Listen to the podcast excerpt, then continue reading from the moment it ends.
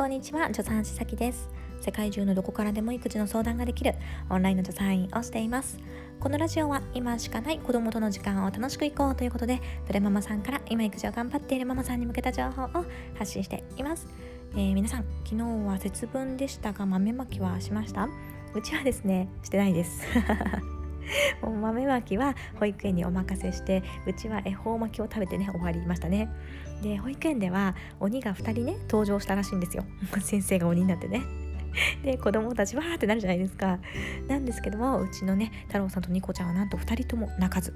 しかもしかもやっぱりニコちゃんって0歳児クラスだからまあみんな泣きますよね。その中で唯一一人だけ泣かなかったっていう風にね 先生が教えてくれました。もうねさすがニコちゃんだなっていう感じなんですよ。ニコちゃんね奈良市保育の期間も一度も泣かずねもうすんなり保育園になれましたけどもなんかねこういうメンタルの強さがあるんですよね。なんか気も強いんですよ。すごく気も強くて好き嫌いはっきりしてて マイペースででなんかこうメンタル強いみたいなねキャラなのであやっぱりなっていう感じでですねちょっと面白かったんですね。ということで今回は何のお話をしようかというとちょこちょこ答えられるご質問3つにお答えしていこうと思っています。1つは、えー、抱っこ立て抱きについてのお話。2つ目はですね、えー、ワンオペお風呂の髪の毛を乾かす。どうしてますかっていうお話。3つ目はね子供のおやつの量についてのお話ですね。今日はいろんなテーマですが行ってみたいと思います、えー、1つ目ですね。こんにちは。抱っこ紐の質問を送らせていただいたものです。立て抱きでも大丈夫なんだと分かり安心しました。市の母親学級や保育士さんが横抱きでするように話していたり保育の書籍にもそう書いてあって、えー、自分の中で何を信じてよいか分からず不安でした。ですがさきさんのドイツで学ばれた知識や小児科医の先生のお話はとても信頼できますし相談してよかったと思いました。ありがとうございます。っていうことですね。ありがとうございます。でですねこの、えー、コメントをね読ませていただいてちょうどですねタイムリーに縦抱きについての情報をね目にする機会があったので、えー、さらに追加でね、えー、シェアさせていただきたいと思います。日本ベビーウェアリング協会っていうところがあるのご存知ですか？ベビーウェアリングで抱っことかおんぶのことなんですけどもそういう協会さんがあるんですよ。でここの協会さんがねあのちょっとえー、て言うんだろうなあの、まあ、出してくれてあったのを目にしたんですけども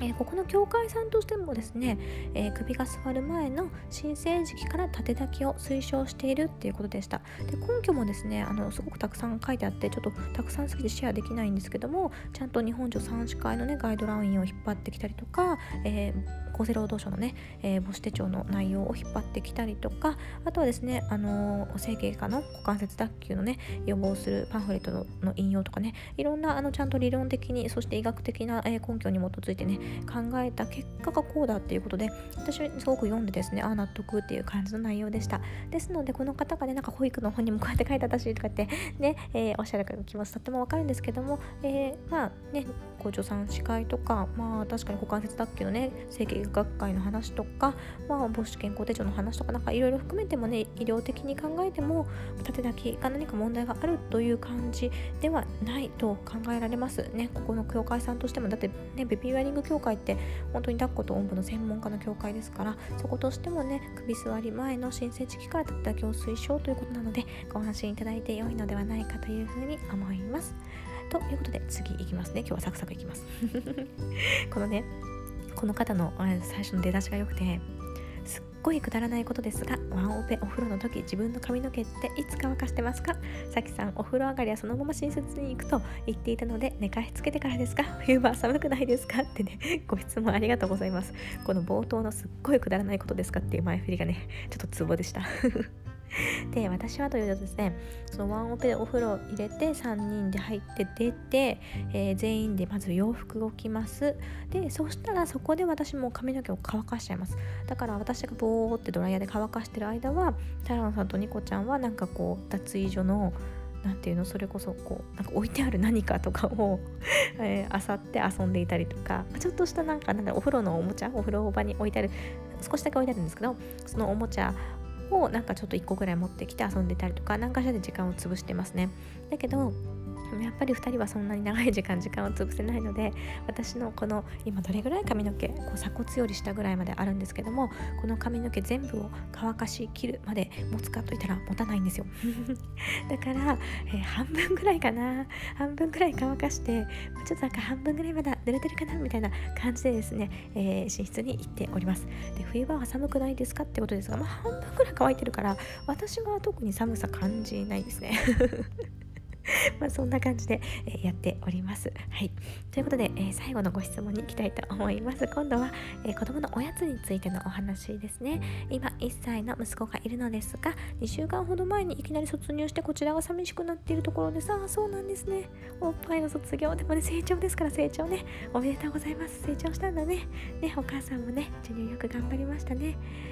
えー、でご飯のことでそれで、えー、お悩みなんですね。よく食べる子だったのでご飯も目安量以上食べているのですがおやつの量がよく分かりません。今朝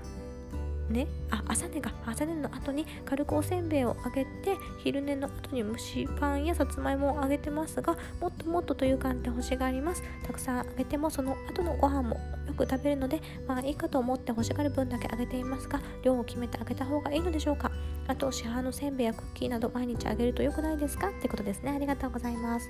で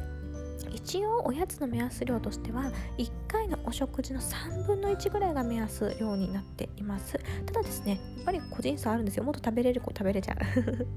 なので、え私はですね本人の食べたいだけ食べさせてあげて特にその後のねお食事に響くとかがなければ食べたいだけ食べさせてあげていいと思っています。で、えーと、このお食事の量まあねそのおやつの量も含めてですけどもやっぱりよく食べる子って目安量よりぐんぐん食べるんですよね。ですごく心配される方もいるんですけども、え私すごく信頼している小児科の先生がいてその先生はですね